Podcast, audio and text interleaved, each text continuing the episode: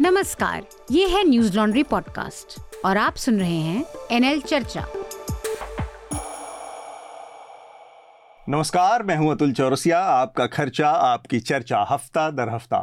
हम एक बार फिर से लेकर आए हैं न्यूज़ लॉन्ड्री का हिंदी पॉडकास्ट एनएल चर्चा। चर्चा में आज हमारे साथ जो मेहमान हैं, बहुत खास हैं तो उन सबका मैं परिचय आपसे करूँ और जो इस बार के विषय हैं, वो भी बहुत ज़रूरी विषय हैं। पार्लियामेंट में महिलाओं का आरक्षण का बिल पास हुआ है। कनाडा के साथ भारत के रिश्तों में बड़ी उठापटक है। तो कई सारी चीज़ें हैं और उस पर बात करने के लिए हमारे साथ जो मेहमान, जो मौजूद हैं, पत्रकार मौजूद हैं, उन सबसे मैं आपको परिचय करवा दूँ। ऑनलाइन हमारे साथ मौजूद हैं सीनियर जर्नलिस्ट नीरजा चौधरी। हाल ही में इनकी किताब आई है, नीरजा की हाउ प्राइम मिनिस्टर्स डिसाइड। तो इस पर भी हम थोड़ी सी बात करेंगे। नीरजा, में आपका बहुत बहुत स्वागत चर्चा में। धन्यवाद। और साथ में स्टूडियो में हमारे साथ तीन हमारे साथ साथी जुड़े हुए हैं। हमारे editor in chief Raman Kripal आप लोगों ने इनको हफ़्ता पर सुना है चर्चा पर भी सुना है। रमन सर हमारे साथ आज चर्चा में जुड़ेंगे। बहुत बहुत स्वागत सर आपका। हेलो इसके अलावा हमारे साथ हमारे साथी हृदय जोशी पर्यावरण और तमाम विषयों पर आपने हृदय की रिपोर्ट्स पढ़ी हैं न्यूज़ लॉन्ड्री पर। चर्चा में लगातार आप इनको सुनते रहते हैं। आज फिर से हमारे साथ जुड़े हैं। हृदय आपका भी बहुत बहुत स्वागत। शुक्रिया अतुल। इसके अलावा एक और हमारे साथ मेहमान जुड़ रही हैं। अदिति पासवान। अदिति पासवान दिल्ली यूनिवर्सिटी में शिक्षक हैं और महिला अधिकारों पर महिलाओं से जुड़े मुद्दों पर अपनी राय रखती आ, आ रही हैं। उनके कॉलम्स देश के तमाम प्रतिष्ठित अखबारों में छपते रहे हैं। तो अदिति आपका भी बहुत बहुत स्वागत। जी जी नमस्कार। तो हम अपनी चर्चा को आगे बढ़ाएँ उससे पहले हमारे जो श्रोता हैं उनके लिए एक दो जानकारियाँ मुख्तर से। एक तो आप अपने पत्र हमें ज़रूर भेजें क्योंकि आपके पत्रों से हमें समझने और इस कार्यक्रम को सुधार करने बदलाव करने में बहुत मदद मिलती है। इसके दो तरीके हैं। सीधा तरीका ये है कि आप podcast at the rate Newslaundry dot com पर हमें मेल कर दें और इसके सब्जेक्ट लाइन में लिख दें चर्चा। तो हम इसको शामिल करेंगे। और दूसरा एक और तरीका है कि W W W dot Newslaundry dot com slash podcast hyphen letters इस पर जाएँ और वहाँ पर अपने अपने सुझाव, सलाह, जो भी आपकी है, बुरा लगा तो बुरी बात भी लिख सकते हैं। कोशिश करेंगे कि उसको भी शामिल करके और उससे भी थोड़ा सा सीख लें। इसके अलावा एक जानकारी उन तमाम न्यूज़ लॉन्ड्री के प्रशंसकों के लिए जो विदेशों में रहते हैं और न्यूज़ लॉन्ड्री के मर्चेंडाइज को पसंद करते हैं, उसको खरीदना चाहते हैं, पाना चाहते हैं, पहले ये संभव नहीं था, लेकिन अब वो सुविधा उपलब्ध है। आप सीधे Kadak merch dot com slash collection slash Newslaundry पर जाकर एक थर्ड पार्टी के साथ हमने एक ऐसी व्यवस्था की है जिसके ज़रिए आप न्यूज़ लॉन्ड्री के तमाम मर्च पा सकते हैं। एक और जानकारी है हमारा जो ऐप है न्यूज़ लॉन्ड्री का ऐप उसमें बहुत सारे नए बदलाव, नए सुझाव हुए हैं तो आप इसको अपडेट कर लें। अगर आप आईफोन पर हैं आईओएस है या एंड्रॉयड जिस पर भी आप, जिस भी उसका इस्तेमाल करते हैं, उसको जाकर अपने ऐप को अपडेट कर सकते हैं। मोनू मानेसर से रिलेटेड जो हमारी डॉक्यूमेंट्री है, वो उपलब्ध है आप सबके लिए, सब्सक्राइबर्स के लिए। ये एन सेना प्रोजेक्ट के तहत हमने ये प्रोफ़ाइल किया है। आप इसको जल्द से जल्द पूरा करने में हमारी मदद करें। धन्यवाद। तो इस हफ़्ते जो विषय हैं मैं सरसरी तौर पर उनके बारे में आपको बताऊँ। उनमें सबसे महत्वपूर्ण तो मैंने बताया कि किस तरह से जो महिला आरक्षण का बिल था, लंबे समय से फंसा हुआ था 26 साल से ज़्यादा समय पार्लियामेंट में बार बार आना और उसके बाद लटक जाना उसकी नियति बन गई थी। तो संसद के दोनों सदनों से वो पास हो चुका है राज्यसभा और लोकसभा दोनों से।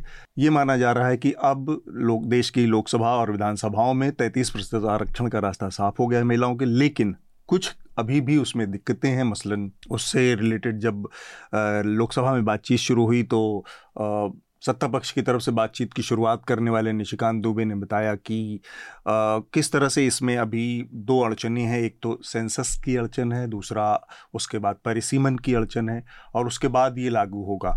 तो इस पूरी प्रक्रिया में ऐसा माना जा रहा है ऐसी आशंकाएँ जताई जा रही हैं कि अभी दो हज़ार उनतीस का जो इलेक्शन है लोकसभा का उसके बाद ही ये लागू हो पाएगा। तो क्या इसमें किस तरह की सच्चाई है और क्या इसके परिणाम हो सकते हैं उस पर हम बातचीत करेंगे। दूसरा एक बहुत बड़ा मसला ये था कि किस तरह से पिछले एक हफ़्ते के दौरान या कहें कि एक लंबे समय से इसकी एक, हिस्ट्री भी है भारत और कनाडा के रिश्तों में एक गिरावट आई है और वहाँ के प्रधानमंत्री जस्टिन ट्रूडो ने एक प्रेस अपनी पार्लियामेंट को इन्फॉर्मेशन जानकारी देते हुए आरोप लगाया कि भारत सरकार वहाँ पर एक कनाडाई सिख नागरिक थे जो कि भारत भारतीय ओरिजिन के थे।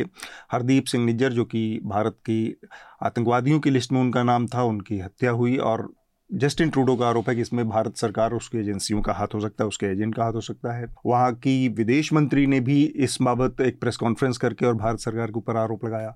भारत सरकार ने इसको पूरी तरह से खारिज किया है। इसको इस तरह की किसी भी घटना को पूरी तरह से आधारहीन बताया है। और इसके अलावा इस मामले में और भी कई पेंच हैं जो लगातार सामने आते जा रहे हैं। प्रतिक्रिया हुई है, कनाडा ने हमारे एक राजनयिक को बाहर निकाला है, देश से वापस भेजा है। भारत ने यहाँ से कनाडा के एक राजदूत को वापस भेज दिया है। भारत ने वीज़ा की सारी जो एक्टिविटीज़ थी कनाडा में, वहाँ पर रोक लगा दी है। इवन ई वीज़ा और थर्ड कंट्री वीज़ा, ये सारी चीज़ों पर रोक लगा दी है। तो ये स्थिति अभी थोड़ा काफ़ी बिगड़ती सी दिख रही है।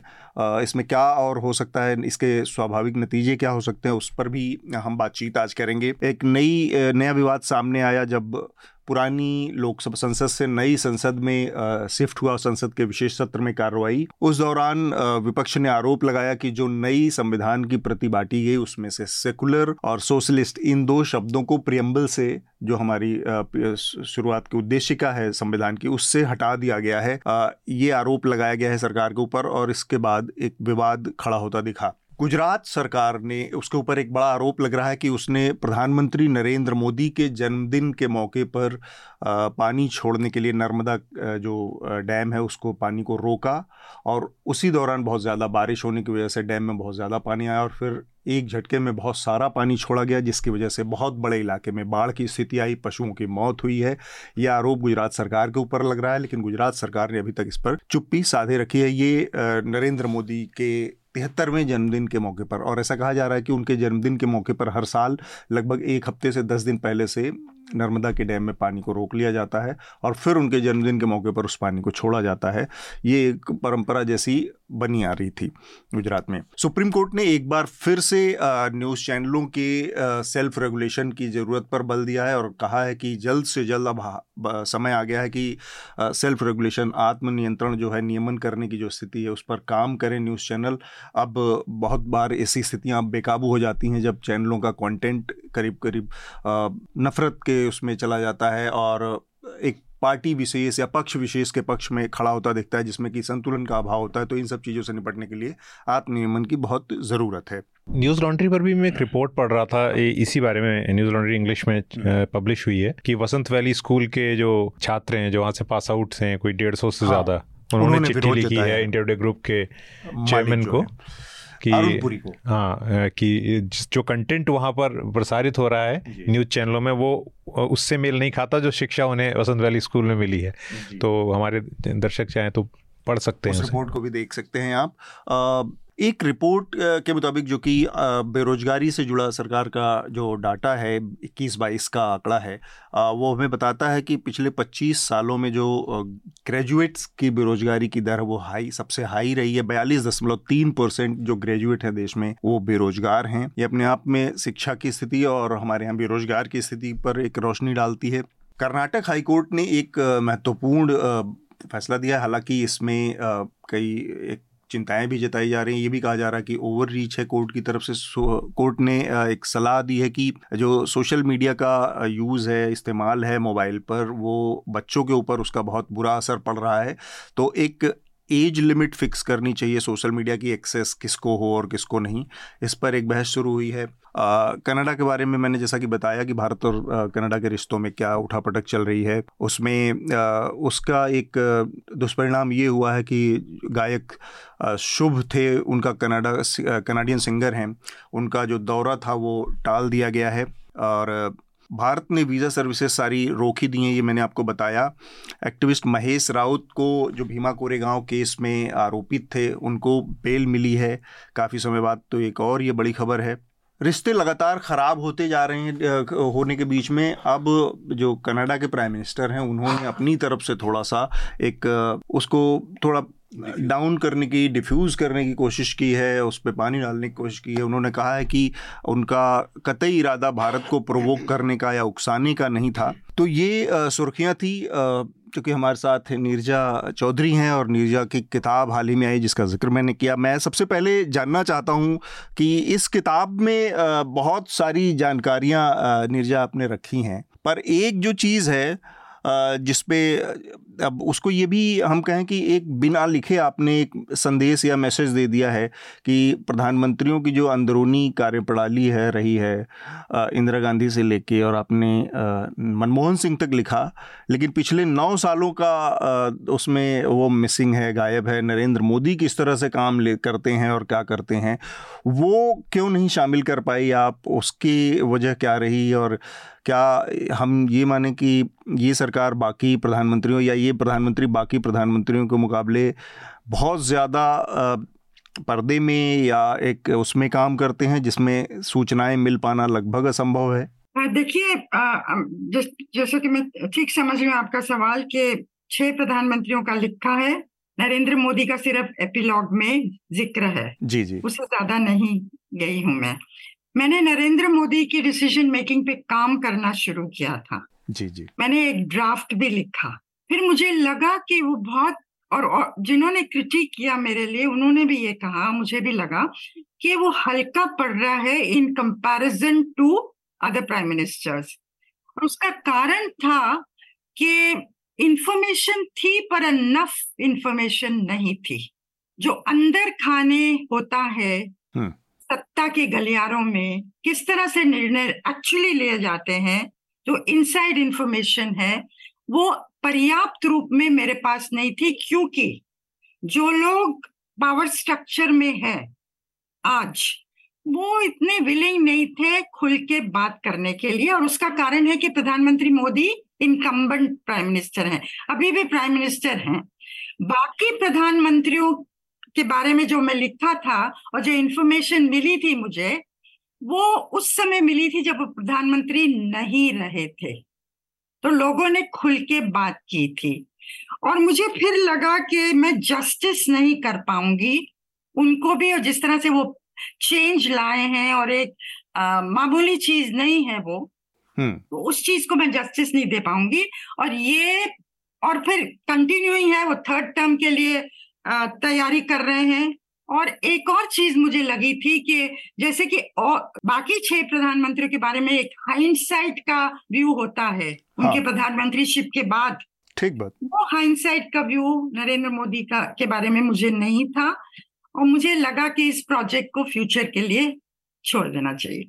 ठीक बात। लेकिन हो सकता है आपके पास काफ़ी कहानियाँ हो। जब वो चीफ मिनिस्टर थे तीन चार चार बार चीफ मिनिस्टर रहे हैं वो। दो हज़ार दो से दो, दो से, लेके दो हज़ार हाँ। हाँ। हम्म। तो उस उनकी कहानियाँ as a C H I C M तो आपका पार्ट नहीं था आपकी बुक का। सिर्फ़ प्राइम मिनिस्टर के ऊपर फोकस था। देखिए वो किस तरह से प्रधानमंत्री बने जो कि मैंने ट्रेस किया हर प्रधानमंत्री के। डिसीज़न मेकिंग एक डिसीज़न को लिया है क्या पुलिस प्रेशर्स कैसे बनी उसको देखा है। पर मैंने ये उनकी ये भी जर्नी भी सफ़र था जो उनका प्रधानमंत्री बनने तक का उसको भी कोशिश की है ट्रेस करने की क्योंकि वो एक अंडरस्टैंडिंग देता है आपको हम्म। प्रधानमंत्री की शैली के बारे में उनके बारे में कैसे सोच है वगैरह वगैरह तो नरेंद्र मोदी के बारे में कैसे प्रधानमंत्री बने वो मेरे पास इंफॉर्मेशन काफ़ी थी हम्म। लेकिन जो निर्णय मैंने लिया एक फोकस जो था एक डिसीज़न पे एज प्राइम मिनिस्टर उस पे मुझे लगा पर्याप्त नहीं था और जैसा मैंने कहा कि वो जस्टिस नहीं करेगा हम्म। हल्का पड़ जाएगा और एक्चुअली चर्चा में वो आएगा क्योंकि इनकम्बेंट प्राइम मिनिस्टर है बाकी प्रधानमंत्री गौण हो जाएँगे? हम्म। तो ये फेयर नहीं होगा मुझे लगा। तो मैंने छोड़ दिया। मैंने कहा इसको मैं आगे जाके अलग से करूँगी। मैं। आपसे सिर्फ़ एक सवाल पूछ रहा हूँ नीरजा जी क्योंकि आपने नहीं लिखा वो आपका निर्णय था। लेकिन एक कमेंट क्या आप कर सकती हैं कि ये सवाल एज ए जर्नलिस्ट हमारे दिमाग में हमेशा आता है। Narendra Modi is only prime minister वो अके, अकेले प्रधानमंत्री हैं अगर मैं गलत नहीं हूँ तो जिन्होंने आज तक कोई प्रेस कॉन्फ्रेंस नहीं की है ओपन और वो अकेले प्रधानमंत्री रहे होंगे मतलब बहुत कम प्रधानमंत्रियों में या हेड ऑफ़ द स्टेट्स में दुनिया के जिनको डिफेंड करने के लिए मेन स्ट्रीम के जर्नलिस्ट आते हैं, जब हम ये सवाल पूछते हैं कि वो प्रेस कॉन्फ्रेंस क्यों नहीं करते? तो कई पत्रकार जो जो सो कॉल्ड मेन स्ट्रीम है, उसके इस बात को जस्टिफाई करते हैं कि उन्होंने कम्युनिकेशन की नई शैली ढूंढ ली है। इसको आप कैसे देखते हैं? ये उनके प्रधानमंत्री रहते, जो आदमी एक स्टैंडर्ड सेट कर रहा है, हर फ़ील्ड में वो कह रहे हैं, चाहे उसके ईमानदारी के, चाहे गवर्नेंस के, इस पर उनकी चुप्पी आपको कैसी लगती? है देखिए ये बिल्कुल सही कहा जा रहा है कि एक बार भी उन्होंने प्रेस कॉन्फ्रेंस नहीं की। 2015 में मुझे याद है कई एडिटर्स के साथ मीटिंग्स की थी उन्होंने। छोटे छोटे ग्रुप्स में एक ग्रुप में मैं भी थी। आठ दस का ग्रुप होता था और अरुण जेटली इसको फैसिलिटेट करते थे। तो जिस ग्रुप में मैं थी हमारे साथ उन्होंने डेढ़ घंटा बिताया था। जी। हमारे सवाल खत्म हो गए पर वो बैठे रहे। और बाद में बोले कि आ, देखो ये ठीक रहा ना। मैंने आपके हर सवाल का जवाब दिया। लेकिन वो जवाब हम इस्तेमाल नहीं कर सकते। पब्लिक के सामने रखने के लिए कि प्रधानमंत्री के ये विचार हैं इश्यूज़ पे वो ये सोचते हैं वो हमारी पर्सनल अंडरस्टैंडिंग हो सकती है पर उसको हम यूज़ नहीं कर सकते थे। तो कहीं ना कहीं मैं मानती हूँ कि हम पार्लियामेंट्री डेमोक्रेसी में प्रधानमंत्री को प्रेस कॉन्फ्रेंस करना बहुत ज़रूरी है और जी ट्वेंटी के दौरान मैंने सोचा था कि प्रधानमंत्री ज़रूर प्रेस कॉन्फ्रेंस करेंगे। जी जी। ऐसा नहीं है कि वो सवालों के जवाब नहीं दे पाएँगे बिल्कुल दे पाएँगे आसानी से दे पाएँगे। जब मनमोहन सिंह प्रधानमंत्री थे तो उन्होंने जब प्रेस कॉन्फ्रेंस की थी तो संजय बारू, जो उनके मीडिया एडवाइजर थे, उन्होंने कहा था बाद में, हमने प्रधानमंत्री को हर एक सवाल के लिए प्रिपेयर कर दिया था। एक ही सवाल जो लास्ट में आया था, उसके लिए वो प्रिपेयर नहीं थे कि वो रिजाइन करेंगे कि नहीं बट उन्होंने जवाब दिया। तो प्रधानमंत्री जब प्रेस को फेस करते हैं और ये हिंदुस्तान में हुआ है, पहले हुआ है, दुनिया भर में होता है कि प्रधानमंत्री को ब्रीफ किया जाता है आंकड़ों द्वारा और नरेंद्र मोदी तो बहुत ही अडेप्ट है, वो रोज बोलते हैं, आंकड़े तो उनके फिंगर टिप्स पे हैं। तो नहीं करना आई होप मेरी जो आशा है सेकेंड टर्म खत्म होने से पहले वो ज़रूर एक प्रेस कॉन्फ्रेंस करे। ठीक बात। मैं कुछ और मैं छोटी सी बात याद दिलाना हाँ। चाहता हूँ। शायद मैंने कभी कहा भी हो चर्चा में। नीरजा जी मनमोहन सिंह जब प्रधानमंत्री थे तो कोकराझार में मेरे ठीक से हाँ, में। हाँ मुझे याद नहीं है साल याद नहीं है पर मैं एनडीटीवी के लिए रिपोर्टिंग कर रहा था। कोकराझार के चिरांग इलाके में मुझे जगह का नाम तक याद है। वो वहाँ पर राइट्स हो गए थे और वहाँ पर मनमोहन सिंह आए थे और मैंने देखा देखा था उनके आने से पहले कैंपों की हालत बहुत ख़राब थी, लेकिन एक कैंप को बड़ा चमकाया गया था प्रधानमंत्री को दिखाने के लिए कि वहाँ पर सारी फैसिलिटीज़ हैं। और मैंने और मेरे बाद फॉलोअप किया था दूसरे पत्रकारों ने लाइव क्योंकि जब इस तरह की प्रधानमंत्री के दौरे होते हैं तो लाइव टेलीविज़न काट लेते हैं। पॉइंट ब्लैंक पे उनसे क्वेश्चन किए गए थे कि प्रधानमंत्री जी, आपके लिए ये कैंप चमकाया गया है, अगर आप आसपास जाएँगे तो बहुत ही बुरी हालत है लोगों की। मनमोहन सिंह ने अपने अंदाज में उसका जवाब भी दिया था। तो जैसे नीरजा जी ने कहा कि प्रधानमंत्री के पास को ब्रीफ ना भी किया जाए तो प्रधानमंत्री इतने काबिल होते हैं और ज़ाहिर तौर पर नरेंद्र मोदी हैं काबिल कि वो इसका जवाब देते हैं। हाँ। उन्होंने कहा था हम इसकी इस बारे में देखेंगे। तो ये चीज़ खलती है कहीं बहुत मतलब जैसे आपने बोला कि शैली उन्होंने यही अपनाई कि वैसे प्रेस कॉन्फ्रेंस नहीं करेंगे। हाँ। जी। हाँ। और, और दूसरा एक बार विज्ञान भवन में जब प्रधानमंत्री मनमोहन सिंह ने कहा था उस वक्त के प्रधानमंत्री कि जो पहला संसाधनों पर हक जो है वो अल्पसंख्यकों का है। हम्म। और हम एज ए जर्नलिस्ट वो स्टिंग भाप गए थे सबको ही नरेंद्र मोदी की ओर देख रहे थे क्योंकि वो काउंसिल की मीटिंग जो थी उसमें चीफ मिनिस्टर्स आते हैं। नरेंद्र मोदी ने तुरंत टी ब्रेक में बाहर जाके इतना ही बाइट दिया और उसके बाद किसी फॉलोअप क्वेश्चन को उन्होंने ये क्योंकि उन्हें पता था कि उन्हें क्या बोलना है? सो अब इसको उनकी पॉलिटिकल डेफनेस कह सकते हैं हम्म। लेकिन प्रधानमंत्री रहते हुए आप ये नहीं कर सकते ना। और अब खासकर ना इसमें पॉलिटिशियंस द्वारा कॉन्वर्सेशन वन साइडेड हो गया है हाँ. उसका न्यू मीडिया सोशल मीडिया भी रिस्पॉन्सिबल है जी जी और सब जगह ये आपको और जो ये... कहना है आप कह दीजिए ट्वीट कर दीजिए फेसबुक पे कह दीजिए जो भी कर ब्लॉग्स कर दीजिए आपको सवाल फेस करने की ज़रूरत नहीं महसूस हो रही है तो इसमें बस पहले होता था ना कि आप आप जाके आप अडवाणी के साथ बैठे हैं तो आप सवाल पूछेंगे वो जवाब देंगे ये सब जो होता था वार्तालाप जो होता था। एक तो प्रेस कॉन्फ्रेंस है बट एक कॉन्वर्सेशन होता था जैसे कि आप पार्लियामेंट में है बजट सेशन चल रहा है तो रोज ब्रीफिंग हो रही है अडवाणी लीडर ऑफ़ अपोजिशन है वो करते हैं ब्रीफिंग उसके बाद कई बार दो दो घंटे डी ब्रीफिंग होती थी हम्म। और सेंट्रल हॉल में ब्रीफिंग का मतलब मीडिया के साथ बैठना और आदान प्रदान होना कि थिंकिंग क्या है जो रिकॉर्ड पे वो नहीं कहना चाहते बट खुल के कहते थे हम्म। वो तो प्रोसेस बिल्कुल ही खत्म हो गया है। हम्म। और फेस करना मीडिया से सवाल ये तो एक कल की कहानी बनती जा रही है और this is not very this is not a good development at all is something to worry about तो मैं बस एक चीज़ इसमें जोड़ना चाह रहा हूँ आखिरी और फिर हम अपने मुख्य विषय की तरफ़ आएँगे नीरजा जी। आ, आपने मोदी जी का चूँकि इस किताब में ज़िक्र नहीं है तो उनका तो हम बात ही नहीं करें लेकिन जिन छह लोगों को आपने इसमें कवर किया जिन छह प्रधानमंत्रियों को उनमें सबसे ज़्यादा आपको प्रो पीपल डेमोक्रेटिक बहुत और लोगों के लिए अवेलेबल कौन लगा इन छह प्रधानमंत्रियों में जिसका कमिटमेंट सबसे ज़्यादा हालाँकि सबका ही कमिटमेंट ऑब्वियसली डेमोक्रेसी और उसके लिए होगा कॉन्स्टिट्यूशन के लिए होगा लेकिन आपको सबसे ज़्यादा ईजी गोइंग कौन लगा? ये सवाल मुझसे पूछा जाता है सबसे डिफरेंट तरीकों से प्रो पीपल आपने पूछा। देखिए हर प्रधानमंत्री जो रहा है पावर एक बहुत बड़ी चीज़ रही है। पावर को रिटेन करना पावर को हथियाना। जी। और जो डिसीज़न मेकिंग है वो उसका केंद्र बिंदु वही रहा है। लॉन्ग टर्म व्यू जैसे मैंने अंत में ये लिखा है मेरे दो टेक अवेज थे इस किताब को लिखने के बाद। इसलिए मैं इसलिए मैं जवाब नहीं दे पाऊँगी आपका कि कौन प्रो पीपल था सब सच में। आई कैन से फैसिनेटिंग कौन था सबसे हाँ, ज़्यादा हाँ वही बता दें। फैसिनेटिंग मेरे लिए अब मैं मैं भी मैं महिला हूँ।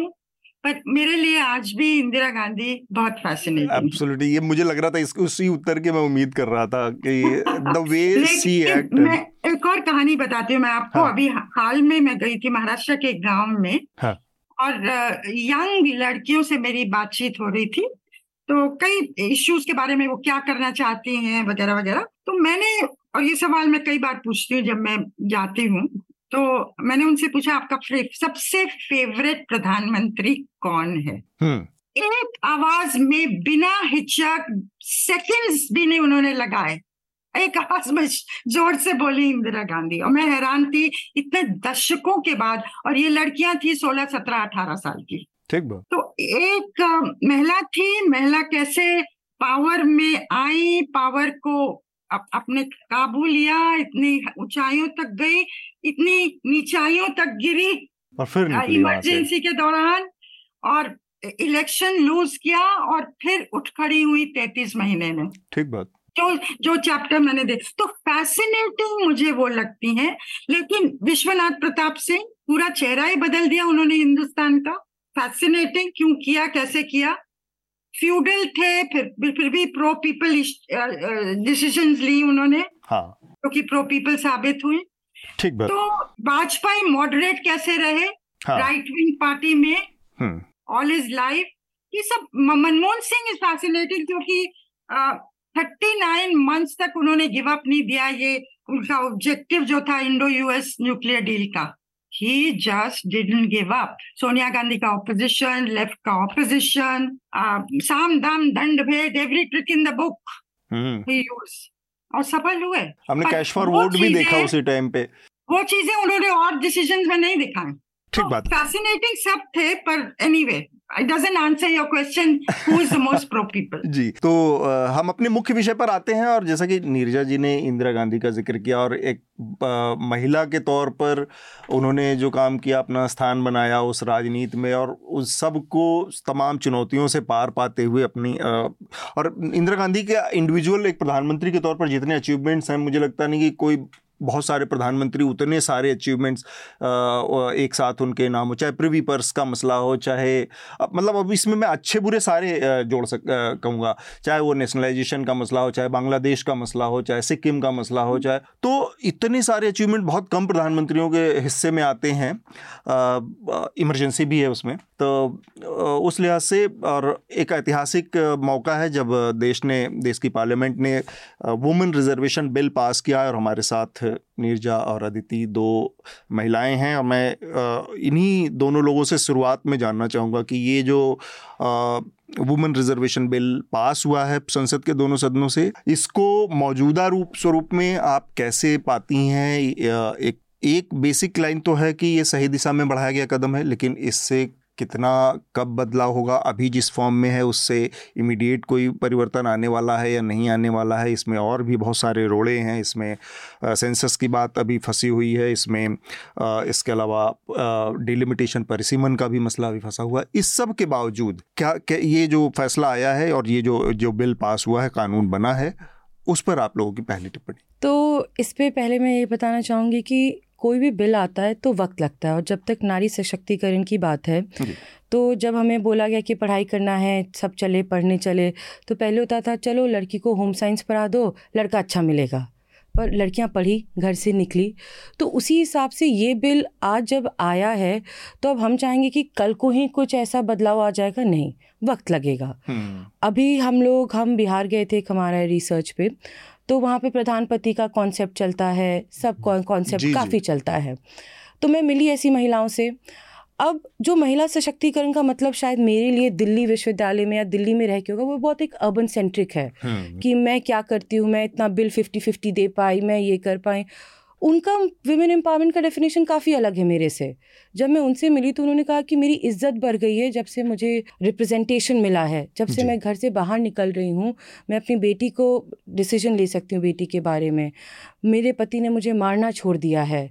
शराब पीने की बातें जो होती हैं वो सब कम आ गया है। तो क्या ये पैरामीटर को हम देख सकते हैं कि वुमेन एम्पावरमेंट है? आप ये कहेंगे कि नहीं वो प्रॉक्सी हैं वो जाती नहीं है पर साइनिंग अथॉरिटी तो वो हैं। तो वो उनके पास उनके पति जाते हैं। तो ये एक छोटा बदलाव है जो शुरू हुआ है। अब वो जो स्ट्रक्चरल ऑब्स्टिकल्स हमारी लाइफ में रही एक महिला होने के कारण हम ये नहीं देख सकते कि वो तुरंत में जाएँगे। पर ये सब धीरे धीरे एक स्टेप आ रहा है। तो वो प्रधानमंत्री चाहे हो उन्होंने मुझे कहा कि मैम वो जो भी हो दीदी प्रधानपति साइन तो हम करते हैं। उनको इस बात की खुशी है कि वो इनकम टैक्स भरती हैं। मुझे महिलाओं ने आके कहा अरे हम लोग तो पेपर फाइलिंग करते हैं अपनी। तो ये सब एक नया पैरामीटर्स है जो एक पैराडाइम शिफ्ट बता रहा है हम लोग को एम्पावरमेंट का। और ये बिल जब आएगा तो इसमें भी ये बहुत इंपॉर्टेंट कि हर तब की महिलाएँ चाहे वो दलित महिला हो ट्राइबल महिला हो उनको भी आगे आएँगी वो भी इसमें उनका वॉइस होगा। वक्त लगेगा। हम्म। आज जब माइक पे आके हम बात कर रहे हैं हम लोग आके बात कर रहे हैं ये हमारे लिए बहुत बड़ी बात है। एक कॉन्फिडेंस की बात है। जब वो महिलाएँ समस्तीपुर में दरभंगा में या राठी में जब जाती हैं माइक पकड़ के बातें करती हैं they feel empowered they feel strong they feel confident तो ये एक बहुत बड़ी बात है। तो इट्स ए हिस्टोरिक काफ़ी वक्त लगा आने में और आएगा अब जब पाँच साल बाद जो आपने बताया डीलिमिटेशन सेंसस के बाद but it's a very welcome move and we as a women हम लोग तो इसको बहुत खुश हैं और सेलिब्रेट करना चाहेंगे। नीरजा जी? देखिए बहुत इम्पोर्टेंट कदम लिया गया है क्योंकि पार्लियामेंट द्वारा एक कमिटमेंट की गई है। हम्म। कि एक तिहाई रिजर्वेशन महिलाओं को मिलेगा पार्लियामेंट में भी और असेंबलीज में भी। कब होगा उस ये पहले जब पहले दिन पता लगा कि कैबिनेट की मीटिंग होने वाली है साढ़े छह बजे और ये बिल एक्सेप्ट होगा तो बहुत एक्साइटमेंट था कि ये गेम चेंजर हो सकता है। फिर जब इसको लिंक कर दिया गया सेंसस के साथ और डिलिमिटेशन एक्सरसाइज के साथ जी। तो क्लियरली दो हज़ार उनतीस तक ये नहीं आएगा। हम्म। और कुछ लोगों का मानना है अगर स्पिल ओवर होता है डिलिमिटेशन एक्सरसाइज एक्सरसाइज का जो संभव है तो दो तक भी जा सकता है जी। तो उससे लोगों को निराशा हुई है कि इसका मतलब है आप कह रहे हैं कि जनधन अकाउंट हम खोलेंगे हाँ। लेकिन दो हज़ार उनतीस में खोलेंगे हम्म। या सब्सिडाइज गैस सिलेंडर हम देंगे लेकिन दो हज़ार उनतीस में भरेंगे उनतीस के बाद उससे निराशा हुई आगे कर दिया पर यह भी हम समझते हैं कि इतना बहुत ही पेचीदा मामला है ठीक बात। ये पेचीदा क्यों है? मैं मानती हूँ कि पेट्रियाकल एटीट्यूड्स की अपनी जगह है। ये पार्लियामेंटेरियंस एंटी विमेन है ये मैं नहीं मानती हूँ। हम्म। क्योंकि इतने प्रो विमेन बिल पार्लियामेंट ने पास किए हैं। पर पार्लियामेंटेरियंस के अंदर ये हर पार्टी में रेजिस्टेंस है। कौन सी एक तिहाई सीट पे गाज गिरेगी? हम्म, हम्म। अपनी सीट खोने का खतरा बारामती वायनाड हैदराबाद इटावा मैनपुरी किस पे गिरेगी? हम्म, बनारस वाली पे भी गिर सकती है मैम। कौन तय करेगा? तो इसकी वजह से 96 में जब जिस दिन बिल पेश हो रहा था देवगौड़ा जी के प्राइम मिनिस्टरशिप में हाँ. मैं पार्लियामेंट की एंट्रेंस के पास खड़ी थी और एक बहुत सीनियर है लीडर थे कांग्रेस के जो वहाँ खड़े हुए थे और जितने एमपीज आ रहे थे ना उनके बोल रहे थे वापस जाओ वापस जाओ। तुम अंदर गए ना तो अगली बार मैं तुम्हारी टिकट कटवा दूँगा। क्योंकि वो नहीं चाह रहे थे कि कोरम हो। जी। हाउस के अंदर। तो इतना रेजिस्टेंस रहा है इस वजह से। इस वाले इस विषय पर हम थोड़ा बहुत विस्तार से बात करेंगे। पहले रमन सर आपकी प्रतिक्रिया देख लें। आपने इन दोनों लोगों को सुना और बिल भी आपने ऑब्वियसली जो जिस फॉर्म में आया वो पढ़ा ही होगा।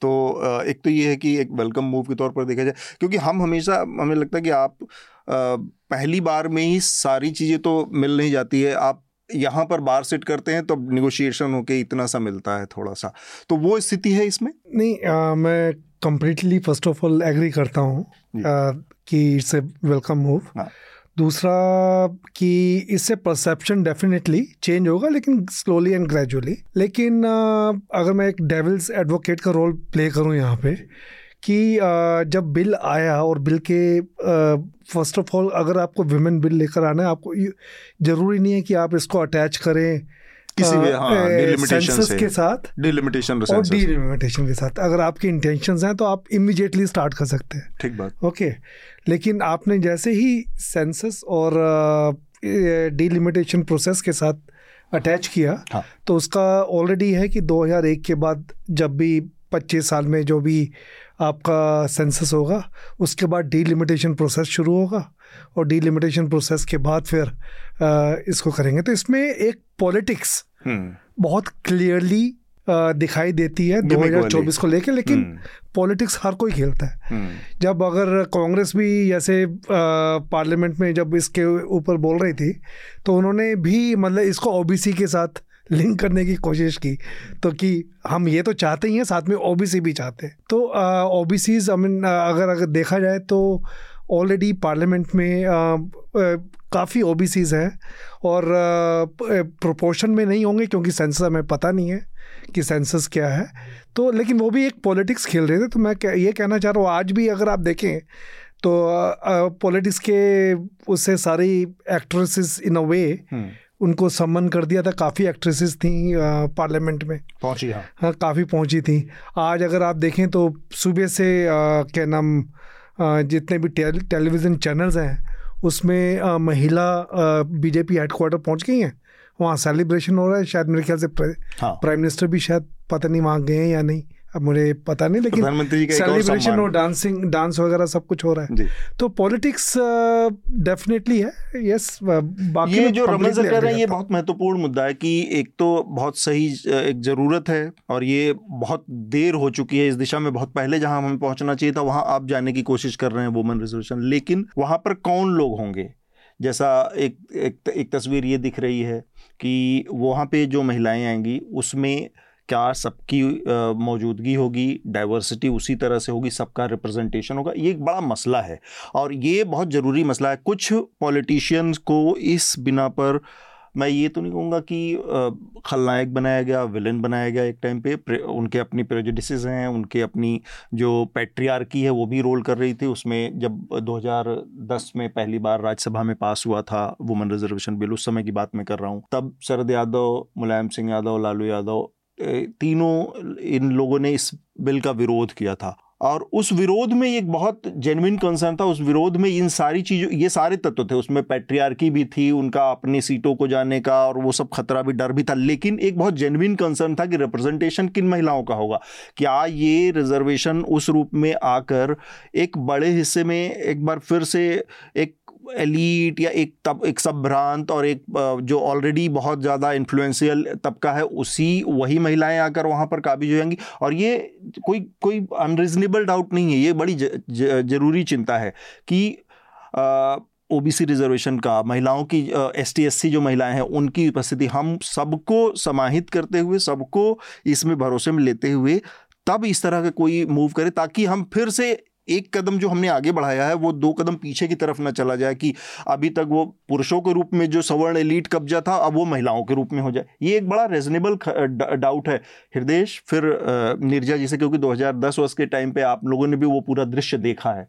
नहीं नीरजा जी ही बोलेंगी। मैं सिर्फ़ यहाँ पर ये कहना चाहता हूँ कि मैंने एज ए रिपोर्टर उस उस बिल को कवर किया था। हम्म। राज्यसभा के अंदर ऐसा युद्ध का सा नज़ारा मैंने कभी नहीं देखा एज ए रिपोर्टर जब मैं अतुल से भी कुछ देर पहले इस प्रोग्राम के शुरू होने से पहले बात कर रहा था कि जब वोटिंग होती है तो उस वक्त लॉबीज क्लियर की जाती हैं। जो मेंबर है उसके अलावा कोई हाउस में नहीं हो सकता है। लेकिन रमन सर उस समय हाउस के अंदर हम गैलरी से ऐसे देख रहे थे एज ए रिपोर्टर तो वहाँ पर जितना वॉच एंड वार्ड का स्टाफ है सिक्योरिटी स्टाफ है वो भर गया था पूरे हाउस में। ताकि इतनी हिं, मतलब हिंसा का माहौल था वहाँ पर।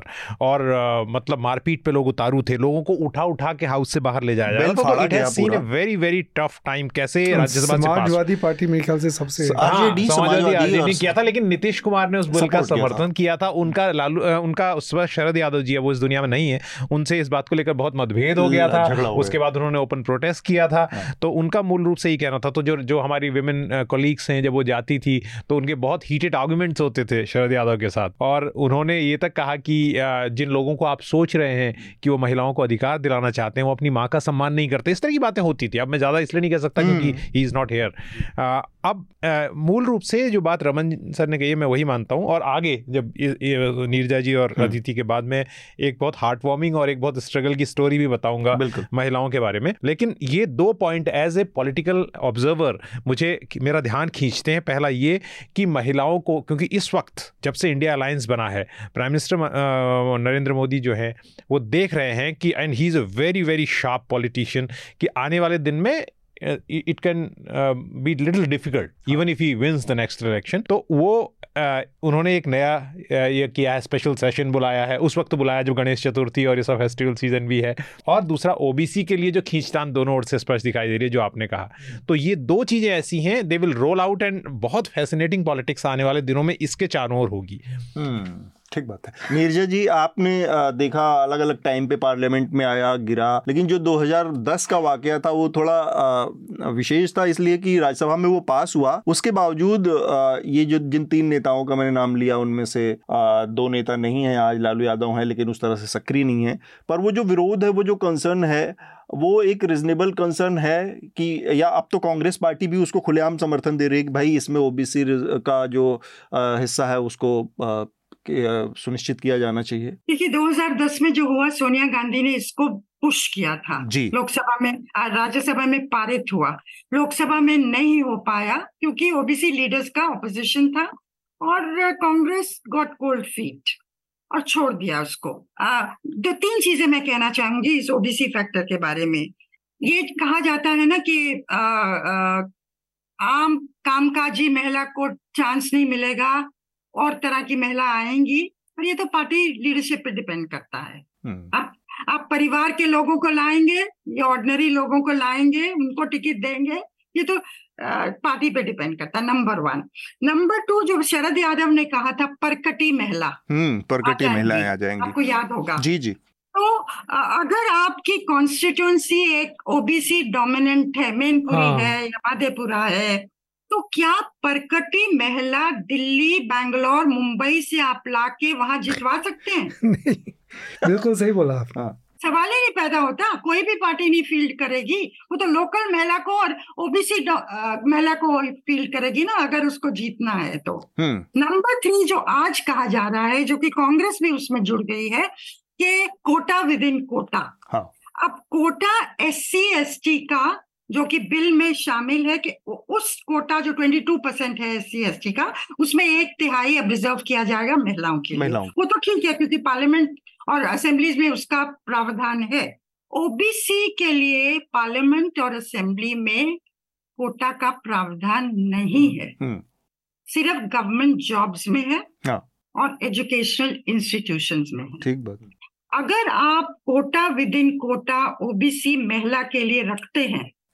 तो कल पुरुष कहेंगे जिस तरह से एस सी एस टी के लिए है हाँ। बाईस हाँ, परसेंट हमारे लिए ओबीसी के लिए फिफ्टी टू परसेंट तो होना ही चाहिए जो 1931 का सेंसस है। जी। अब वो सेंसस कास्ट सेंसस की डिमांड हो सकता है उनको लगता है कि हमारा आंकड़ा बढ़ेगा। पर जितना भी होगा तो आप क्या पार्लियामेंट के अंदर रिजर्वेशन की तरफ़ बढ़ेंगे और कम्युनिटीज के लिए? एस सी एक वजह से किया गया था हाँ, और एक्सटेंड किया गया एक वजह से। जी जी। आज अपने नेचुरल तौर पे ओबीसी आगे आ रहा है। वन पर्सन वन वोट के तहत डिवोल्यूशन डेमोक्रेसी का जो हो रहा है उसकी वजह से जैसे कि गृह मंत्री बोले पार्लियामेंट में कि हम्म। आज 85 बीजेपी एमपीज हैं जो ओबीसी को बिलोंग करते हैं 29 percent of the whole almost one third ठीक तो ये नेचुरल प्रोसेस से हो रहा है। पर अगर आपने किया ओबीसी महिला के लिए मैं नहीं कह रही हूँ कि ओबीसी महिला को टिकट नहीं देना चाहिए। तो एक पंडोरास बॉक्स खुल जाएगा। उसको कैसे हैंडल किया जाएगा? हमको याद है जब विश्वनाथ प्रताप सिंह ने मंडल लाए थे ओबीसी को 27 परसेंट जॉब रिजर्वेशन की एक्सेप्ट किया था। तो जॉब्स इन्वॉल्व वर ओनली 44,000 पूरा देश फ्लेम्स में हो गया था। लोगों ने अपने आप को जला लिया था। ठीक बात। तो मुझे लगता है पार्टियों को will have to do deep thinking बहुत सोच समझ के एज इलेक्शन स्लोगन ठीक है। और मैं मानती हूँ OBC is going to be the flavour of 2024 दोनों साइड से। uh, लेकिन किस तरह के सोल्यूशन हम चाह रहे हैं बढ़ रहे हैं uh, क्या उसका नतीजा होगा? इस पर जरा ज़्यादा सोच विचार करने की ज़रूरत है। नहीं मैं मैं हाँ, कुछ ग्रुप्स के साथ जुड़ा हुआ हूँ जो। ओबीसीज के हैं नेशनल लेवल पे नॉट हाँ. तो उनसे पता नहीं कैसे मेरा नाम आ गया but I am very closely following you know the way they talk तो उनका उनमें कई लोगों ने कहा कि हमें ये क्यों रिजर्वेशन मांग रहे हैं कि ऑलरेडी हम लोग काफ़ी मतलब कि हमको रिजर्वेशन नहीं चाहिए। जैसे जैसे जैसे बताया अभी नीरजा ने कि अगर ओबीसी डोमिनेटेड एक कॉन्स्टिट्यूंसी है आप राइटिंग में ले लीजिए सारी पार्टीज़ ओबीसी को ही खड़ा करेंगे हम्म। वहाँ से जीतने के लिए। ये ये नेचुरल है। ये हो ही नहीं सकता आप किसी और को लेकर आइए वो नहीं जीतेगा। वो तो वैसे भी मतलब हाँ। आ, उनके लिए पॉलिटिकल एक हम्म। ज़रूरत हो हाँ, जाती है। तो ऐसे ही वो अभी मेरे पास वो रेडी नहीं है कोई एक महीना पहले यही डिबेट उठी थी इस व्हाट्सएप में जिसमें एक ओबीसी का ग्रुप है तो उसने पूरे आंकड़े दिए थे कि आ, हमारा जो पॉलिटिकल रिप्रेजेंटेशन है ऑलरेडी इज़ प्रिटी गुड ये नहीं कि मतलब कि रिजर्वेशन के बिना हमारा पॉलिटिकल और क्या नहीं हो रहा है कि हमारे काम नहीं हो रहे हैं? ये वो उनका मानना था। आदिति आपको क्या लगता है ये जो ओबीसी को लेकर एक वो बनाया जा रहा है और उसमें एक बड़ी रिजनेबल कंसर्न है और ये बहुत बड़ी चीज़ है कि आप राजनीति में अब ओबीसी के लिए रिजर्वेशन का एक अगर वो खोल देंगे तो फिर वो उसी तरह से हो जाएगा जैसे हर जाति ओबीसी में या और अपने को शेड्यूल में वो कराने के लिए मराठा से लेके जाट से लेके कुछ हर आदमी अपनी अपनी लड़ाइयाँ लड़ रहा है। तो ये एक ऐसा दरवाज़ा खुलेगा जिसके बारे में पता नहीं कि किस तरह से फिर इसका अंत होगा। आप ये बहुत सही कह रहे हैं कि अब तो सबको रिज़र्व कैटेगरी में ही आना हाँ, चाहता है। पहले तो रिज़र्व कैटेगरी और मेरिट का बड़ा डिबेट चलता था पर अब तो सबको ही आना चाहते हैं। पर इसमें यह है कि एस सी का रिजर्वेशन जैसा मैम ने कहा बहुत अलग कारणों के है। हम्म, हाँ. वो कारण सोशल uh, बैकवर्डनेस नहीं है वो कारण है कि इनजस्टिस हैं वो कारण हिस्टोरिकल रूट है बहुत हिस्टोरिकल रूट है बहुत अलग है। तो पहली बात तो हम इन दोनों को एक एक पायदान पे नाप नहीं सकते हैं। हमको हम लोगों को इनफैक्ट एस सी को भी हम एक पायदान पे नहीं नाप सकते हैं। जो समस्याएँ शायद दलित महिलाओं को वो ट्राइबल महिलाओं को नहीं बहुत अलग सॉर्ट ऑफ़ मार्जिनलाइजेशन और एक्सक्लूजनरी दोनों को फेस करना पड़ता है। हाँ. तो एक पायदान पे एक एक सांस में हम इन तीनों को तो मुझे नहीं लगता कि कहना चाहिए। दूसरा कि जैसा मैम ने कहा कि रिप्रेजेंटेशन है उनका पॉलिटिकल रिप्रेजेंटेशन पार्लियामेंट में है और बहुत सारे स्टेट्स में सीएम का भी रिप्रेजेंटेशन है। तो जब तक रिप्रेजेंटेशन का मसला है अगर वो रिप्रेजेंटेड हैं तो आगे महिलाओं को आना चाहिए बिल्कुल। पर मुझे लगता है कि हमें focus S C S T पे ज़्यादा करना चाहिए क्योंकि उसके पुरुष भी उतने रिप्रेजेंटेटेड नहीं हैं तो महिलाओं तो अभी हम लोग बहुत पीछे हैं। तो हमें आगे आने के लिए एक तरह का एक सपोर्ट सिस्टम एक इको सिस्टम बनना चाहिए जो ये रिजर्वेशन बिल जो एक तिहाई हमें मिलेगा वो इको सिस्टम हमारे लिए क्रिएट करेगा ताकि हम स्टेप अप करके आएँ। तो मेरा ये इस पे है। मुझे इसमें एक छोटी सी बात जोड़नी है वो ये कि ये बात बिल्कुल ठीक है कि कॉन्स्टिट्यूशन में भी जो एससी को रिजर्वेशन दिया गया वो इस आधार पर दिया गया कि उन्होंने एक बहुत अन्याय झेला है अनटचेबिलिटी के रूप में और एसटी के मामले में है कि वो किस तरह से आइसोलेटेड रहे। ये मूल आधार हैं जो ओबीसी के साथ नहीं है। लेकिन ब्लैंकेटली ये कहना कि ओबीसी को रिजर्वेशन जो मिलता है उनमें भी क्रीमी लेयर है नौकरियों में जैसे अभी नीरजा जी ने बताया। तो नौकरियों में भी जो ऐसा नहीं कि सारे ओबीसी को रिजर्वेशन मिलता है। There is a creamy layer and वहाँ पर भी एक एक रिस्ट्रिक्शन है यानी कि सबको मिलता है। 2004 में जब यूपीए वन गवर्नमेंट बनी थी और अर्जुन सिंह ने एजुकेशनल एजुकेशन तो उस वक्त इतना बवाल हुआ था और मैं तब एम्स के आगे जाता तो सारी जो फॉरवर्ड कास्ट फॉरवर्ड कास्ट की जो बच्चे हैं वो डिस्पाइट मनमोहन सिंह सेइंग कि भैया सीट्स कम नहीं होंगी आपकी सीट बढ़ाई जाएँगी। बढ़ाई जाएँगी। उनका एक नेचुरल एग्रेशन था क्योंकि ये लोगों में है कि कंपटीशन बहुत बढ़ गया है और ये हमारी जगह खा रहे हैं। जबकि सच्चाई ये है कि उस वक्त एम्स के भीतर और सफदरजंग हॉस्पिटल में और ये पब्लिश स्टोरीज हैं इतना ज़्यादा डिस्क्रिमिनेशन झेलना पड़ता था स्टूडेंट्स को जो आते थे कि उनको बार बार ये एहसास कराया जाता था कि आप रिजर्वेशन से आ रहे हैं। आप, आप और फिर अगर आप उसके अंदर कुछ वक्त बिताया मैंने एम्स के अंदर तो बहुत बड़ी संख्या में वो डॉक्टर थे जो रिजर्वेशन से आए लेकिन बहुत अच्छा काम कर रहे हैं और वो डॉक्टर जो रिजर्वेशन से नहीं आए दे फ्लू एंड उन्होंने अपने करियर्स कहीं और बनाए। विदेशों में तो इन चीज़ों को पूरा एक पर्सपेक्टिव में देखने की ज़रूरत। एक बात इस कहना चाहेंगे आपने जब ये बात कहा कि रिजर्वेशन पे तो जितना मेरा एक्सपीरियंस है क्योंकि मैं खुद रिजर्वेशन से हूँ I am a proud quota kid मैं दलित समाज से आती हूँ। हाँ। हम लोग को जितना मेरिट प्रूफ करना पड़ता है उतना मैंने नहीं देखा है कि एसटी समाज या ओबीसी समाज को करना पड़ता है। दिल्ली विश्वविद्यालय में या जब मैंने पढ़ाई शुरू किया हर जगह से तो जैसा आपने कहा कि हमें हमेशा एक स्टेप आगे बढ़ना पड़ता है।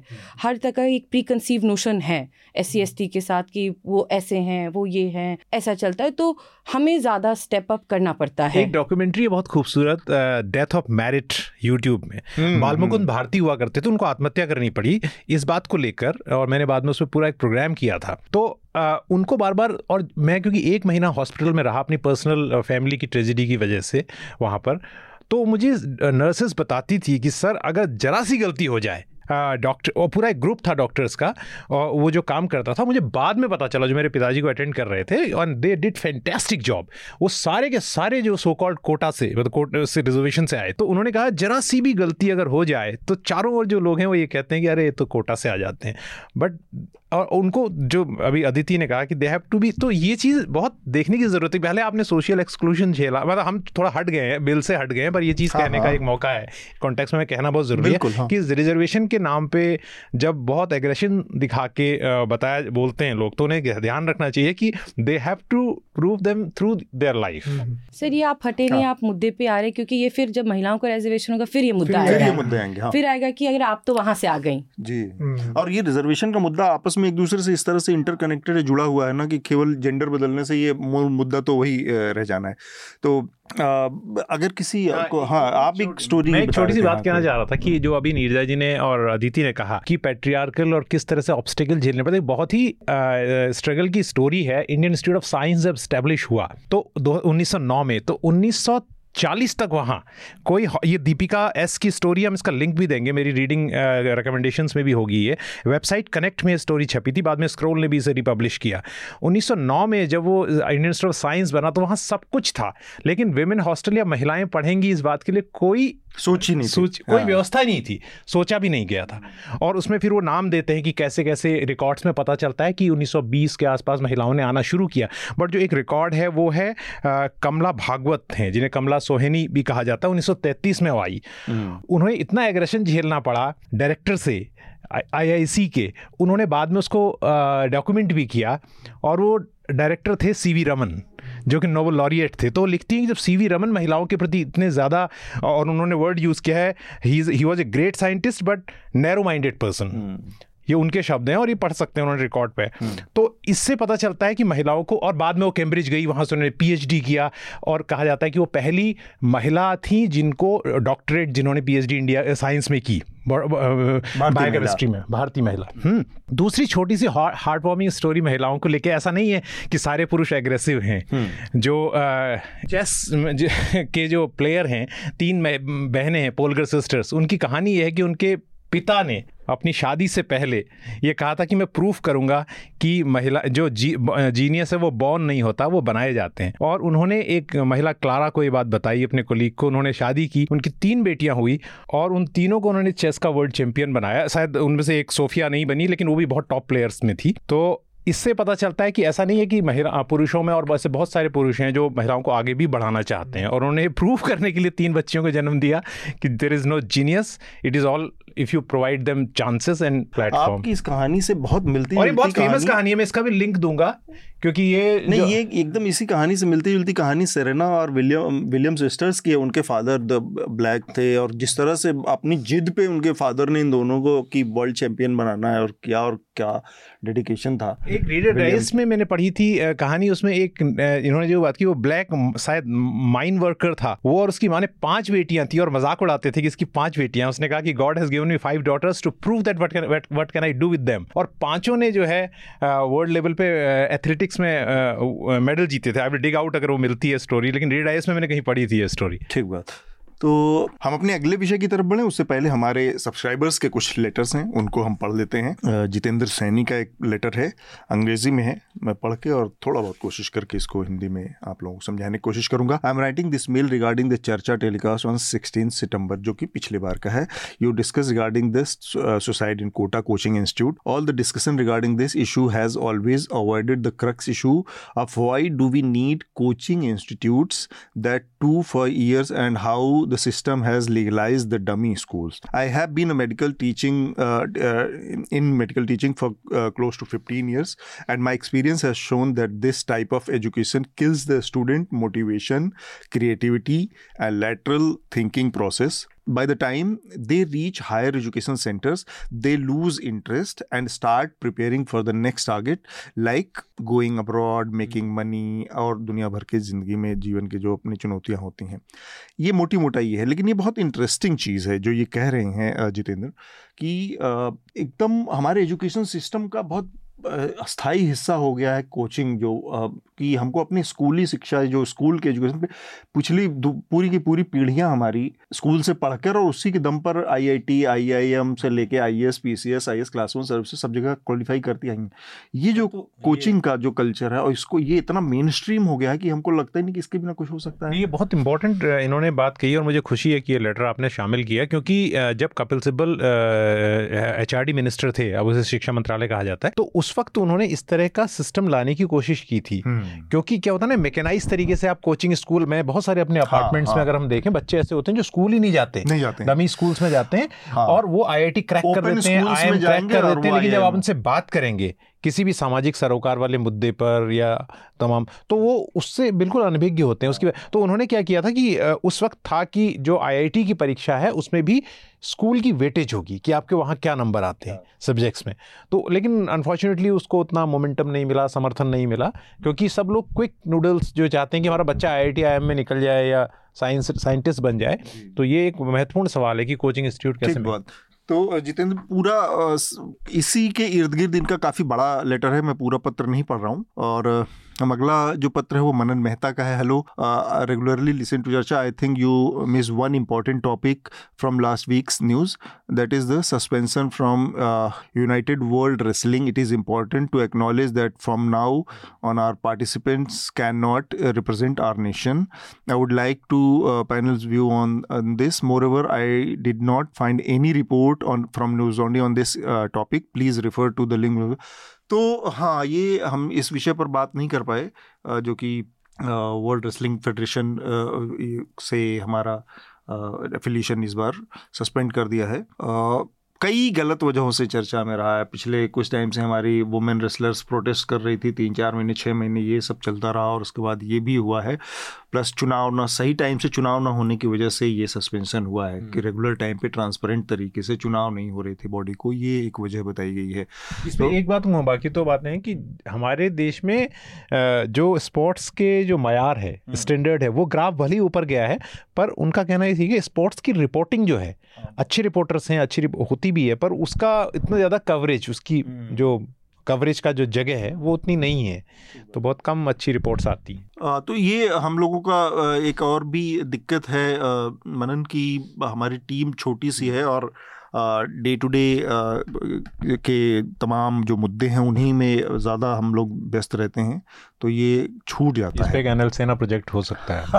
नहीं एक्चुअली स्पोर्ट्स के तमाम मुद्दे जिसमें बहुत सारी इनफैक्ट मुझे लगता है कि स्पोर्ट्स में इन्वेस्टिगेशन के बहुत चांसेस हैं स्कोप है। बहुत सारी स्टोरीज रह जाती हैं जिनमें इतनी बड़ी बड़ी गड़बड़ियाँ छुपी रह जाती हैं और वो आ, सामने नहीं आ पाती। वो सब है। आखिरी पत्र है श्रीनिवास का। I think more context is required in interpreting what Udaynidhi said uh, that the North has missed. Dravidian ideologue make a distinction between Hinduism and Sanatan Dharma they agree with the Sangh on the point about Hindu being a British term given to all non non Muslim Christian faith but differ on whether all Hindus are practitioners of Sanatan Dharma तो सनातन और हिंदू के बीच में differentiate करने की बात है।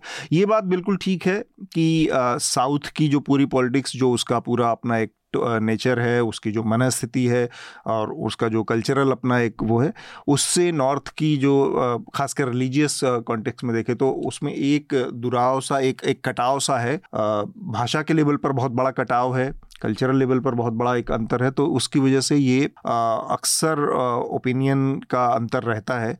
आ, हम एक चीज़ कोशिश करेंगे आगे भी कि आ, ऐसे एक्सपर्ट्स कुछ आए जो कि इन दोनों चीज़ों को बहुत कॉन्टेक्स्ट में रखते हुए, दोनों चीज़ों को बहुत समझते हुए नॉर्थ इंडिया या जो कोई जो हिंदू सेवाइट और वैष्णवाइट का या द्रविडियन और आर्यन की जो पॉलिटिक्स है या जो उसका अपना एक ग्राफ है, जो इसका सक्सेशन रहा है पूरा सेंचुरीज़ में, उसमें कैसे इन चीज़ों को देख सकते हैं इस कॉन्टेक्स्ट में।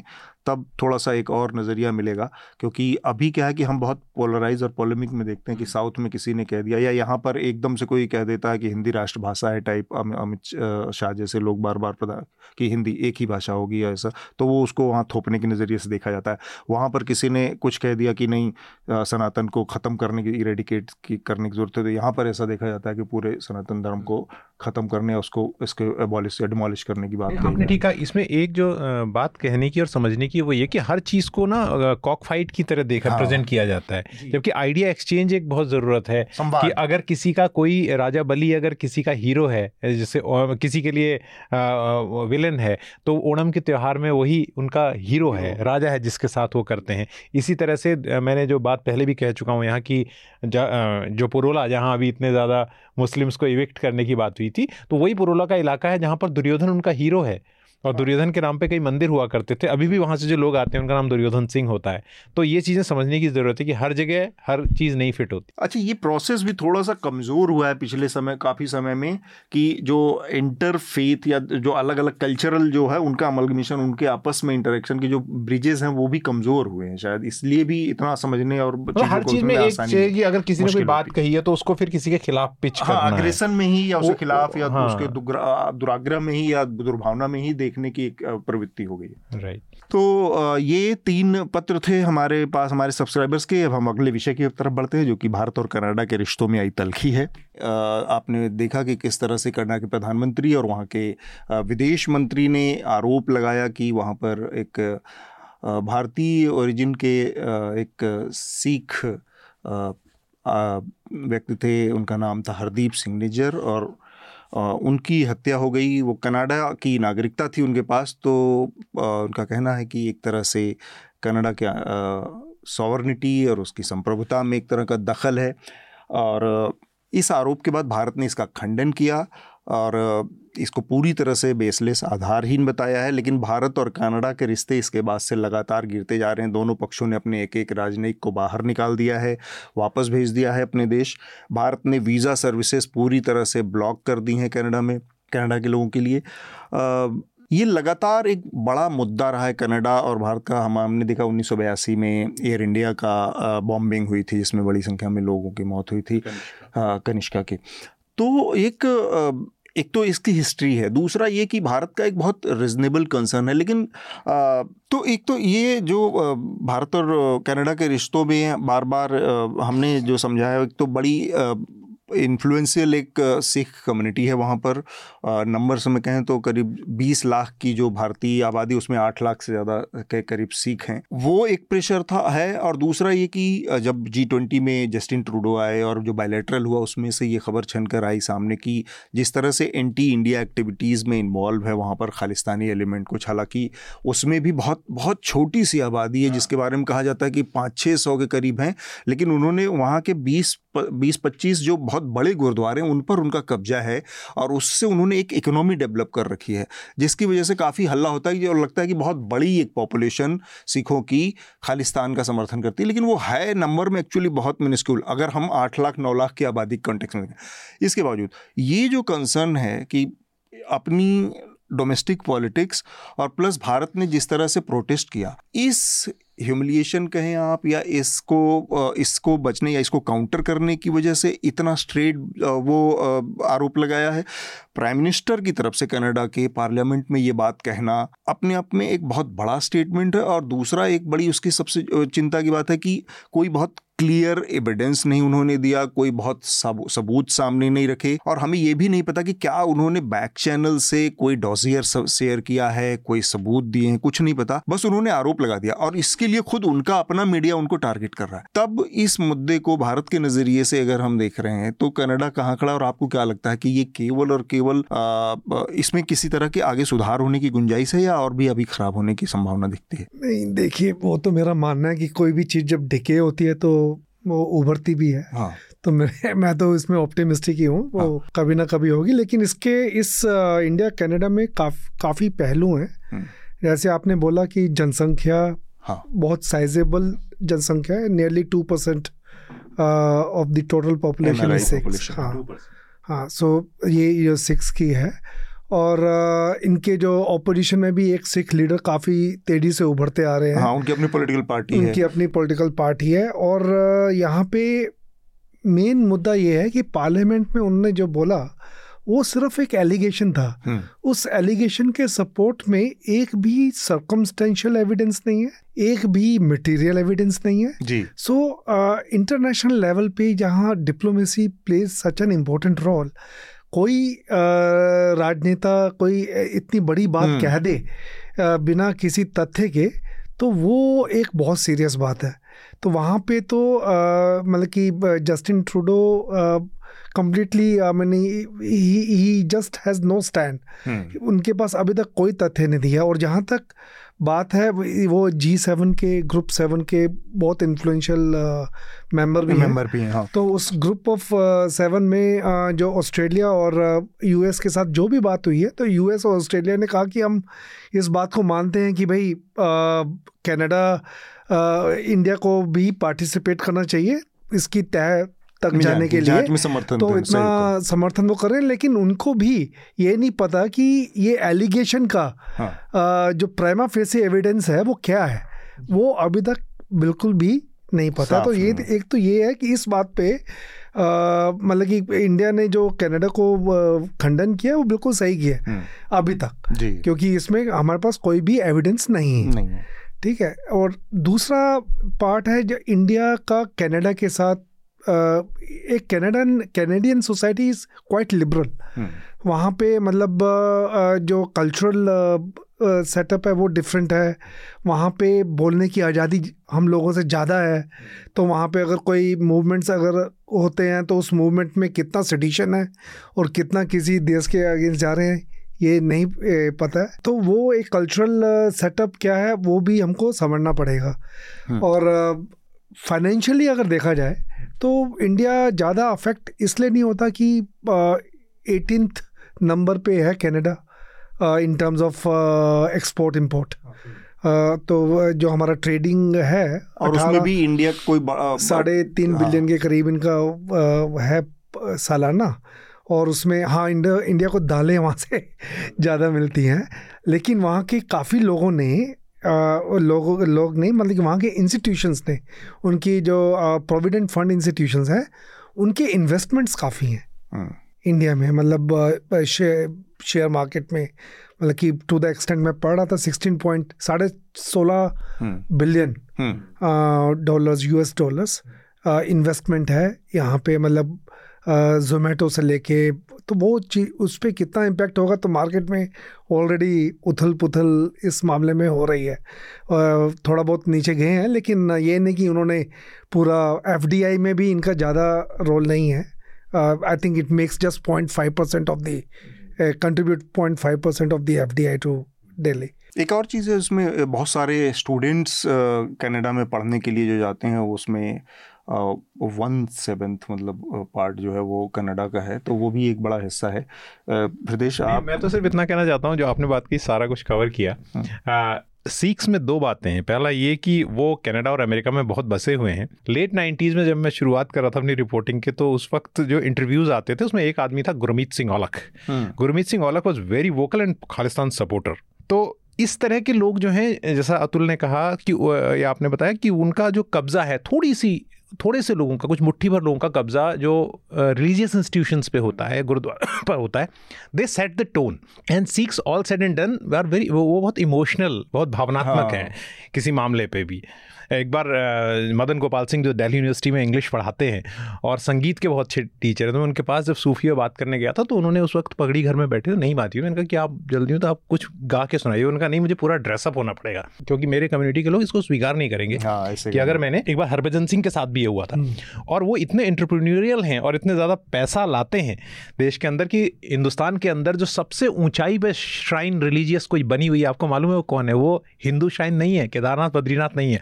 उसके ऊपर बसा हुआ हेमकुंड हाँ, बिल्कुल और जहाँ पर था उन्होंने उससे भी ऊपर बनाया जो कि अपने आप एक इकोलॉजिकल क्वेश्चन है कि उस उतने ऊपर बनाने की ज़रूरत क्या है जहाँ रात को जो है वहाँ पर वो भी नहीं रहते। इनफैक्ट बहुत चैलेंजिंग है वहाँ हाँ, जाना भी। जाना भी और उसमें एक सवाल भी उठता है कि जिस जगह पे रात को जो मतलब सिख जो होते हैं पूजा करने वाले वो तक नहीं रहते उन्हें रात को नीचे उतरना पड़ता है इतनी ठंड होती है पंद्रह हज़ार फीट की ऊंचाई पर हाँ। तो जिस जस्ट टू शो दैट वो कर सकते हैं। तो उन लोगों को थोड़ा सा एक हिस्से को कुछ वो करना कुछ देर के लिए शायद वो इस्तेमाल होता है जैसे जैसे आपने बोला बहुत मिनिस्क्यूल लेवल पे ये इस टाइप का प्रोटेस्ट है. By and large six community Sikh community is not for बिल्कुल भी और इवन पंजाब में उन लोगों के लिए कोई रेजोनेंस नहीं। मैं जब uh, अमृतपाल सिंह को कवर कर रहा था और उसको थोड़ा सा इस विषय को कर रहा था कितने खालिस्तान के सपोर्टर कितने भिंडरवाला को लेकर एक किस्म का लोगों को है कि ठीक है संत थे और जो भी थे लेकिन खालिस्तान चाहिए या खालिस्तान मूवमेंट को हमारा समर्थन है। ऐसा मुझे पूरे पंजाब में इक्का दुक्का रेयर लोग नज़र आए जो कि इसको सपोर्ट करते हैं। अदिति आपकी सबसे पहली प्रतिज्ञा जो पूरा चल रहा है कनाडा और भारत के रिश्तों में कुछ कहना चाहें आप? मेरा, उस पर आपने जैसे कहा कि हम अभी अमृतसर गए थे लेबर ट्वेंटी का अपना उसी टाइम उनका जेलिंग का चल रहा था जो वो जेल से उस टाइम फरार थे। हम्म। तो हम लोग की पूरी फौज जहाँ से लेबर ट्वेंटी की हम लोग सबको गए थे वहाँ पे हमारा इंसेप्शन मीट था। हम्म। तो वहाँ पे जब जितने लोगों से मैं इंटरेक्ट कर पाई तो जैसा आपने कहा कि ऐसा कुछ नहीं था और लोगों ने इनफैक्ट ये कहा कि जिस जिन सेंटर्स पे मैं नाम भूल रही हूँ जिनको जेल जाना था उस टाइम पे आ, क्या नाम था उनका? अमृतपाल अमृतपाल जी जी जी जी। तो उस टाइम उनकी चल रही थी। तो काफ़ी लोगों ने फिर ड्रग कार्टल का उसमें मेंशन किया हाँ। बहुत सारी चीज़ें मेंशन की कि बहुत सारे यूथ डिसल्यूजन हो जाते हाँ, हैं हाँ। और फिर इस मूवमेंट से जो उनका था वहाँ से जुड़ जाते हाँ। पर एज अ लार्ज दो इसमें जैसा आपने कहा कि इनमें सेवा की भावना बहुत है इस कम्यूनिटी में हाँ। और वो कम्यूनिटी जैसे अब गुरुद्वारे हैं तो वहाँ पे ये सेवा की भावना से लोगों को जुड़ के रखने का एक कोशिश करते हैं।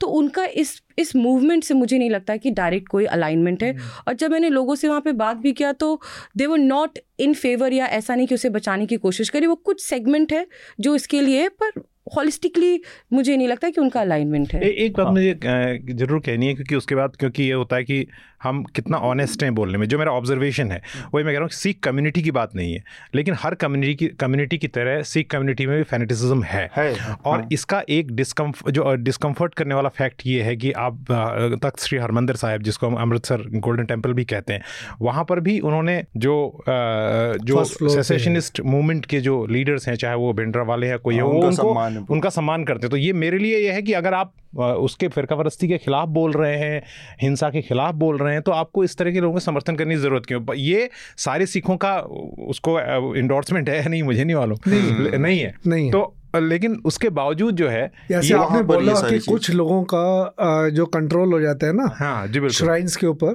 ये जो सिख गुरुद्वारे पे अब वो प्रोपोगेट कर रहे हैं तो वहाँ कंजर्वेटिज्म है फेनेटिसिज्म से ज़्यादा कंजर्वेटिज्म है। फेनेटिसिज्म बहुत ही छोटे लेवल पे है। ठीक बात। नीरजा जी मैं आपसे कनाडा के नज़रिए से ही आ, सवाल मेरा है कि एक तो ये है कि आप फ्रीडम ऑफ़ एक्सप्रेशन की बात कर को तवज्जो देते हैं और आप राइट टू प्रोटेस्ट को तवज्जो दे रहे हैं अपने देश में। लेकिन जब वो किसी दूसरे देश के आ, की सॉवर्निटी के साथ या उसमें सेसेसनिस्ट एलिमेंट घुसे हुए हैं आपको पता है कि वो जो खालिस्तान की मांग कर रहे हैं, वो भारत के की सॉवर्निटी को कहीं ना कहीं चैलेंज कर रहे हैं। इसके बावजूद उनकी आड़ लेकर आप केवल फ्रीडम ऑफ़ एक्सप्रेशन और राइट टू प्रोटेस्ट इस तरह की जो हमारी मॉडर्न डेमोक्रेटिक कॉन्सेप्ट है, उसकी आड़ लेकर इस तरह की चीज़ों को कहीं तो एक लाइन इन चीज़ों की खींची जानी चाहिए अदरवाइज़ बायोलेटरल रिलेशन और दूसरा, क्या एक फ़र्स्ट वर्ल्ड कंट्री एक गोरी कंट्री इस चीज़ को पचा नहीं पा रही है जी सेवन का एक देश कि जी ट्वेंटी में हमारे प्राइम मिनिस्टर को इस तरह से कोई खरी खोटी सुना गया एक आ, आ, ऐसा देश एशियन कंट्री और जिसको कि एक टाइम तक वो लंबे समय तक जो कॉलोनी उनके उपनिवेशवाद का वो शिकार रहा है या उसके अंडर में रहा है? देखिए दो फैक्टर्स हैं कनाडा के जो किस्सा है। जी। एक तो प्रधानमंत्री ट्रूडो ने जो अपनी पार्लियामेंट में बोला तो दो दो शब्दों का जो कहा ज़िक्र किया क्रेडिबल एलिगेशन हम्म। है कि इंडियन एजेंट से ने मारा हम्म। उन्होंने क्रेडिबल एविडेंस की बात नहीं की क्रेडिबल हम्म। एलिगेशन बहुत ही अजीब ही मुझे तो बहुत ही हाँ, अजीब लगा ये पूरा हो गया हाँ नॉर्मली एक तो ये है नॉर्मली ये चीज़ें प्राइवेट में होती हैं अगर हाँ. है ऐसा उनके पास एविडेंस भी है तो आप कन्वे करेंगे और फ्रेंडली कंट्री है तो आप टॉप लेवल पे कन्वे करेंगे प्राइवेटली कि इसके बारे में क्या करना है आपकी कोऑपरेशन की ज़रूरत है। तो बहुत मजबूती से सरकार ने हमारी सरकार ने इसका खंडन किया है। लेकिन जब और देशों से अमेरिका ऑस्ट्रेलिया से भी आया स्टेटमेंट आ गया आप कोऑपरेट करो तो कल जो सरकार की तरफ़ से आया है बयान उसमें कहा है कि अगर एविडेंस आप हमारे सामने लाते हैं जो भी एविडेंस है तो वी विल कोऑपरेट ऐसा कहा गया। लेकिन जो दूसरी बात आप कर रहे हैं जो इससे अलग है लेकिन फिर भी जुड़ी हुई है हम्म। वो है कि कई सालों से हम्म। कनाडा में और और देशों में भी खालिस्तान प्रो खालिस्तान एलिमेंट्स को आ, मतलब शे मिली है खुली छूट है एक तरह दिखती है कई बार उनको अपनी बात कहना और फंड कलेक्ट करना तो हिंदुस्तान में हमारे देश में ये फीलिंग आई है और आपको याद होगा अर्ली एटीज में भी ये सपोर्ट आया था जी जो लोग बेस्ड थे कनाडा में भी बेस्ड थे और यूके में भी बेस्ड थे हम्म। उनके द्वारा खालिस्तान मूवमेंट के लिए तो लोग पूछेंगे ये सवाल ना कि आप हमारे देश को तोड़ने की अगर पहल कर रहे हैं आपके देश में हम्म। हमको कैसे लगेगा? अगर आज कनाडा का लोग कुछ आए यहाँ हिंदुस्तान में रह रहे हैं और इंडिपेंडेंट क्वेबेक की यहाँ मुहिम करते हैं तो कैनेडियंस को कैसे लगेगा? Right to free speech rule of law बहुत इंपॉर्टेंट चीज़ें हैं। जी। और कई सवाल जो उठे हैं कनाडा के किस्से के लोग के लेके कनाडा को भी सोचने की ज़रूरत है हमारे देश को भी सोचने की ज़रूरत है। पर एक ओवरऑल नेशनल फीलिंग है। हाँ. कि जो प्रो खालिस्तानी एलिमेंट्स को बढ़ावा दिया जा रहा है कनाडा में वो लोग नहीं पसंद कर रहे हैं। हम्म, ठीक बात। आ, एक हाँ जी राइट टू प्रोटेस्ट पे एक हाँ. बात बताना चाहूँगी। जब हमारा पीएचडी चल रहा था जेएनयू से तो प्रोटेस्ट हमारे यहाँ काफ़ी होते हैं which should be that's you know एक डेमोक्रेसी को लाइव रखने के लिए आपको ये करना ज़रूरी है। बट द क्वेश्चन इज़ कि वो लॉ और रूल कहाँ तक? अब हमारा रजिस्ट्रेशन था दो फरवरी से पाँच फरवरी जनवरी में। अब इन्होंने क्या किया जो प्रोटेस्ट कर रहे थे जिस भी एलिमेंट के हो जो भी उन्होंने जाके वाईफाई की तारीख काट दी। अब इन्होंने हमारा रजिस्ट्रेशन प्रोसेस रुक गया।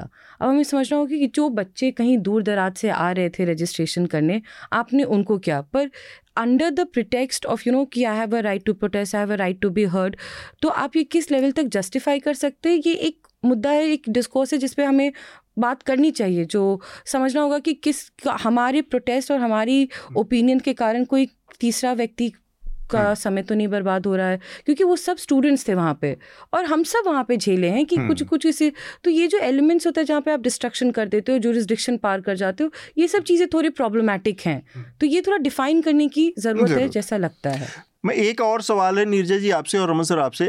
जस्टिन ट्रूडो को आपने देखा, उनका जो पिछला दौरा था भारत का 2018 वाला, उसमें भी इस तरह की गड़बड़ियाँ हुई थी। और ऐसे जो कि ब्लैक लिस्टेड एक व्यक्ति थे, उन, उनको, उनके उसमें शामिल किया गया था रिसेप्शन में। तब भी काफ़ी बवाल हुआ था। Justin Trudeau as a prime minister, as a politician बार बार इस तरह के उस साबित हो रहे हैं कि होते हैं, खासकर भारत के मामलों में। उनकी कार्यकाल को, उनके व्यक्तित्व को एज अ पॉलिटिशियन आप कैसे आंकते हैं? देखिए ट्रूडो के खिलाफ काफ़ी एलिगेशन रही हैं। अपने देश में भी चार्जेस रहे हैं कि वो मैनेज नहीं कर पाए फॉरेन पॉलिसी को ठीक से नहीं कर पाए हैं। और मतलब ये भी सवाल किया जा रहा है ना कि पार्लियामेंट में जो बोले हैं, क्यों बोले हैं? जैसे हिंदुस्तान में उनका ट्रीटमेंट आपने भी ज़िक्र किया ट्रीटमेंट हुआ। नरेंद्र मोदी दस मिनट बायोलेट्रल जो किया दस मिनट के तक का किया फिर उनका प्लेन खराब हो गया पाँच दिन यहाँ रहना पड़ा उसका काफ़ी क्रिटिसिज्म वहाँ हुआ पहले भी ट्रूडो का वहाँ क्रिटिसिज्म चलता रहा है हम्म। तो क्या ये एक सवाल तो उठा है कि क्या ये जो हाल में बवाल हुआ है हो रहा है हम्म। क्या इंटरनल पॉलिटिक्स कनाडा की कि उससे भी जुड़ा हुआ है। अब हमारे पास पूरे आंकड़े नहीं है। ये स्पष्ट तौर से कहने के लिए कि क्या क्यों वो कर रहे हैं क्या कर जो कर रहे हैं। और 2018 से जो उनका रहा है रिकॉर्ड उसकी वजह से कर रहे हैं। क्योंकि एक कैसे कहते हैं ना क्रिटिसिज्म आ रहा है उनकी तरफ़।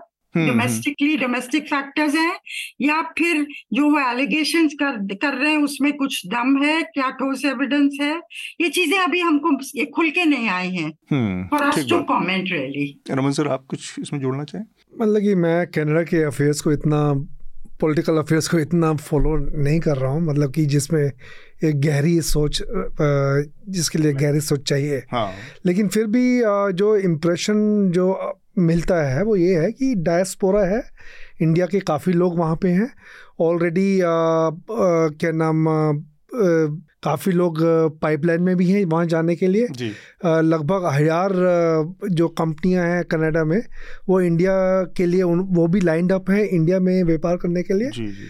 और 2018 से अगर आप देखें इंडिया ने रेगुलरली जो ये खालिस्तानी जो लोग हैं जो फेनेटिक्स हैं कुछ जो वहाँ पे अटैक भी हुआ है तो उसके बारे में बार बार इंडिया ने अपना हाँ वो इस मुद्दा को उठाया और 2018 से उठा रहे। हैं अभी भी कल मेरे ख्याल से उन्होंने 18 लोगों की लिस्ट दी है कि ये लोग हैं ये लोग वांटेड हैं हमारे कंट्री में तो आप इनको हमारे पास दीजिए।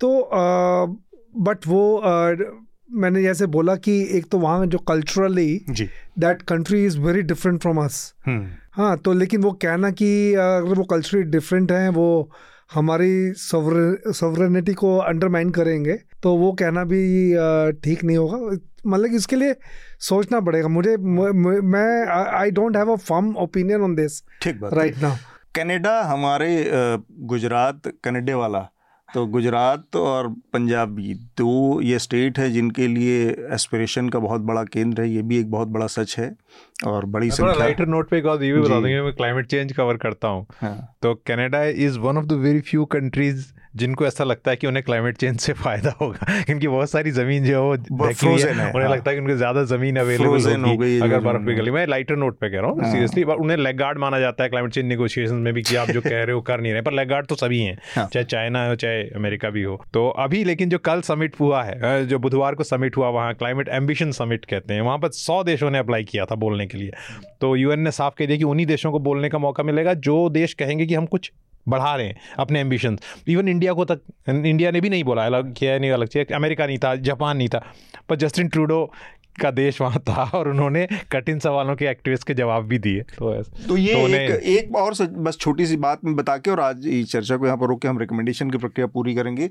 वो ये कि जस्टिन ट्रूडो की जो मौजूदा सरकार है वो अल्पमत की सरकार है माइनॉरिटी गवर्नमेंट है और उसको जो समर्थन दिया है उसमें जिस पॉलिटिकल पार्टी जो सिख की सिखों की एक पॉलिटिकल पार्टी है जिसका ज़िक्र रमन सर करते उसने समर्थन दिया हुआ है उस पार्टी को। तो ये भी एक बड़ा उनकी अपनी जो आंतरिक राजनीति है कनाडा की उस उसकी मजबूरी का भी एक नतीजा इस स्टेटमेंट में, लेकिन उसमें समझदारी का अभाव साफ़ साफ़ दिखता है जब आप इतने ऊपर के लेवल से प्राइम मिनिस्टर के लेवल से इस तरह के आरोप एक दूसरे देश पे लगाते हैं और वो भी बहुत वेक टर्म में, बहुत ही जिस कहें कि उलझाऊ भाषा में, तब कई सारे सवाल खड़े होते हैं।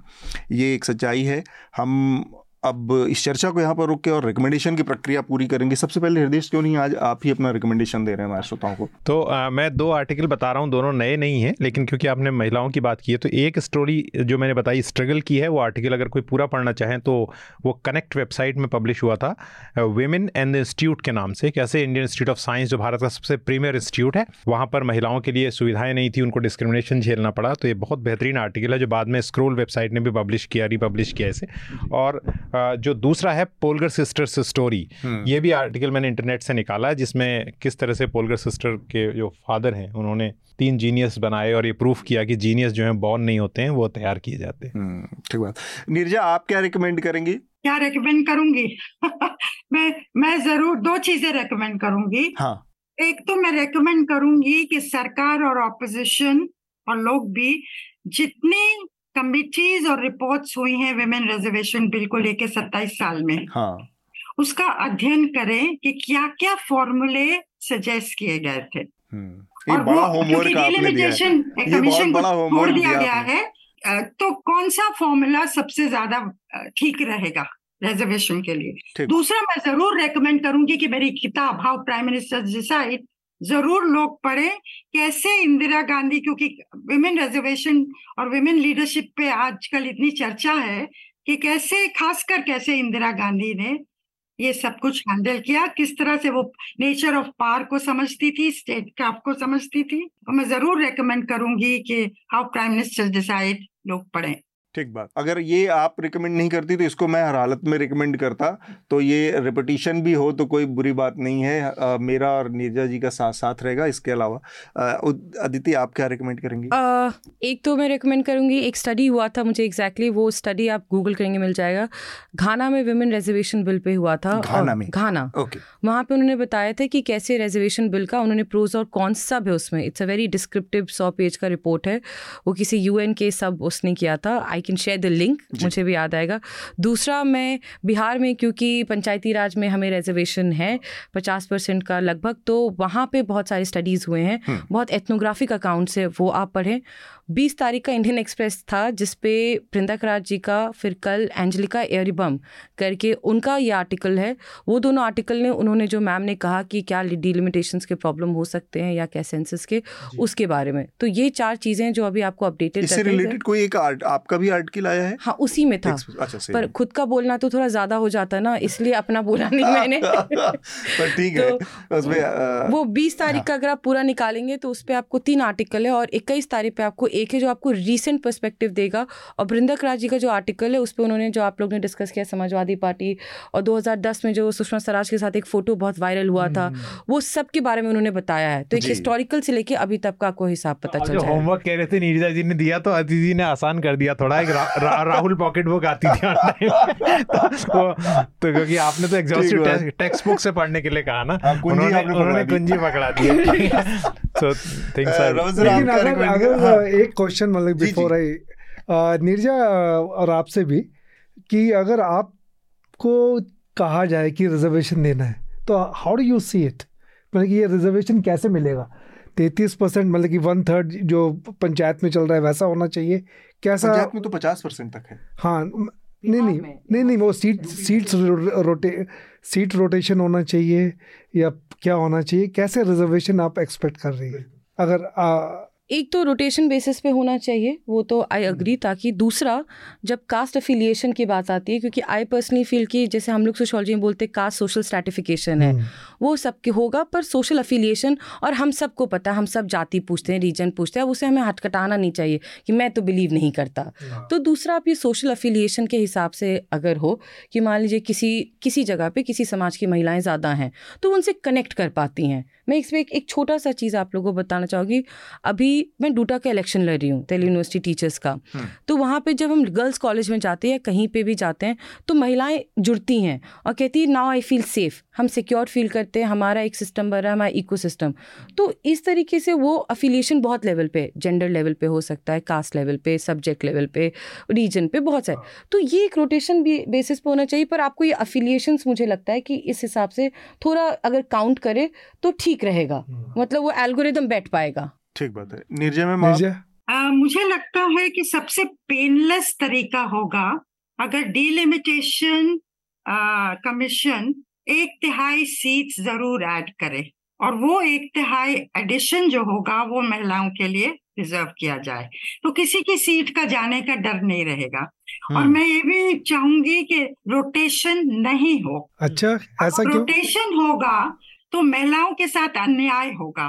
मेरी सीट मैं नर्चर कर रही हूँ पाँच साल वो अगली बार रोटेशन में कहीं और चली जाएगी। हम्म। तो रोटेशन का जो मामला है वो आ, मुझे ठीक नहीं लगता एज अ फॉर्मूला इसमें एक फॉर्मूला ये भी दिया जाता है जो चुनाव सुधारों की बात होती थी इलेक्शन कमीशन हम कवर करते तो कि दो दो दो लोग उस सीट पर हों एक जो, जो रेगुलर जो मेल कैंडिडेट या फीमेल जो भी लड़ना चाहे और एक रिज़र्व सीट की जो दावेदार हैं। I mean these are the different out of thinking कि ताकि जो उन्होंने कहा कि थ्रेटन फील ना करे लोग। तो यहाँ पर आप देखिए कि जो डाइवर्सिटी है ओपिनियन की एकदम यहाँ पर अलग अलग तरीके सामने आई है कि रोटेशन हो भी उसके भी समर्थन में और ना हो उसके भी समर्थन में। आदित्य आप कुछ जोड़ना चाहती हैं इसमें? आ, जैसा मैम ने कहा पर मुझे लगता है कि एक्सपोजर ज़्यादा मिलेगा अगर रोटेशन हो। हम नर्चर कर एक जगह पे हम रहें तो वो मोबिलिटी थोड़ी कम हो जाती है और हर हर जगह का एक सोशल पिक्चर और कल्चर पिक्चर बदलता रहता है। हम्म। तो मुझे नहीं लगता कि एक जगह के वो स्टैगनेंसी वो सोशल पिक्चर जब बदलेगा अपनी रेलिवेंसी को हमेशा वहाँ मेंटेन करना तो उस महिला को अगली बार चुनाव लड़ने से रोक नहीं रहा है ना? अगर बहुत अच्छा हाँ, काम करेगी तो हो। सकता है वो मेल कैंडिडेट को भी हरा देगा। बिल्कुल। I mean just practically unreserve seat पे भी वुमेन लड़ तो सकती ही है अगर नर्चर के लेकिन ये यहाँ पर मैं ये कहूँगा कि रमन सर ने अपनी टॉप रिपोर्टिंग स्किल का प्रदर्शन किया और रिजर्वेशन वुमेन रिजर्वेशन के सपोर्टर दो लोगों के बीच में ओपिनियन ऑफ़ डिफरेंस पैदा कर दिया। नहीं नहीं नहीं दिस इज़ वेरी इंटरेस्टिंग जी। दोनों दोनों ज़रूरी है बहुत इंटरेस्टिंग है। और ये सरकारें इस बिल को इस्तेमाल करते रही है विपक्ष में फूट डालने के लिए। जब भी कोई मुद्दे पे एकजुट होती थी हाँ। विपक्ष तो सरकार विमेन रिजर्वेशन बिल ले आती थी। और मतलब उस वक्त ये भी एक वो है।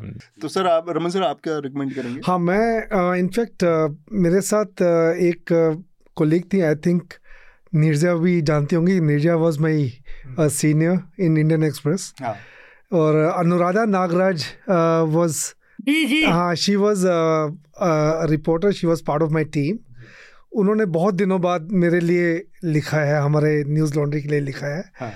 Lost in implementation India skill training project suffers from gaps malpractice तो अभी फ़िलहाल में जो uh, चंद्रबाबू नायडू जो अरेस्ट हुए हैं हाँ। जिस केस में स्किल वाला uh, उसमें केस में तो उन्होंने उसको लेते हुए एक पूरा पर्सपेक्टिव दिया है कि इंडिया में जो स्किल डेवलपमेंट नाम के हज़ारों करोड़ों रुपए हम्म। हज़ार करोड़ रुपए खर्च हो चुके हैं उसमें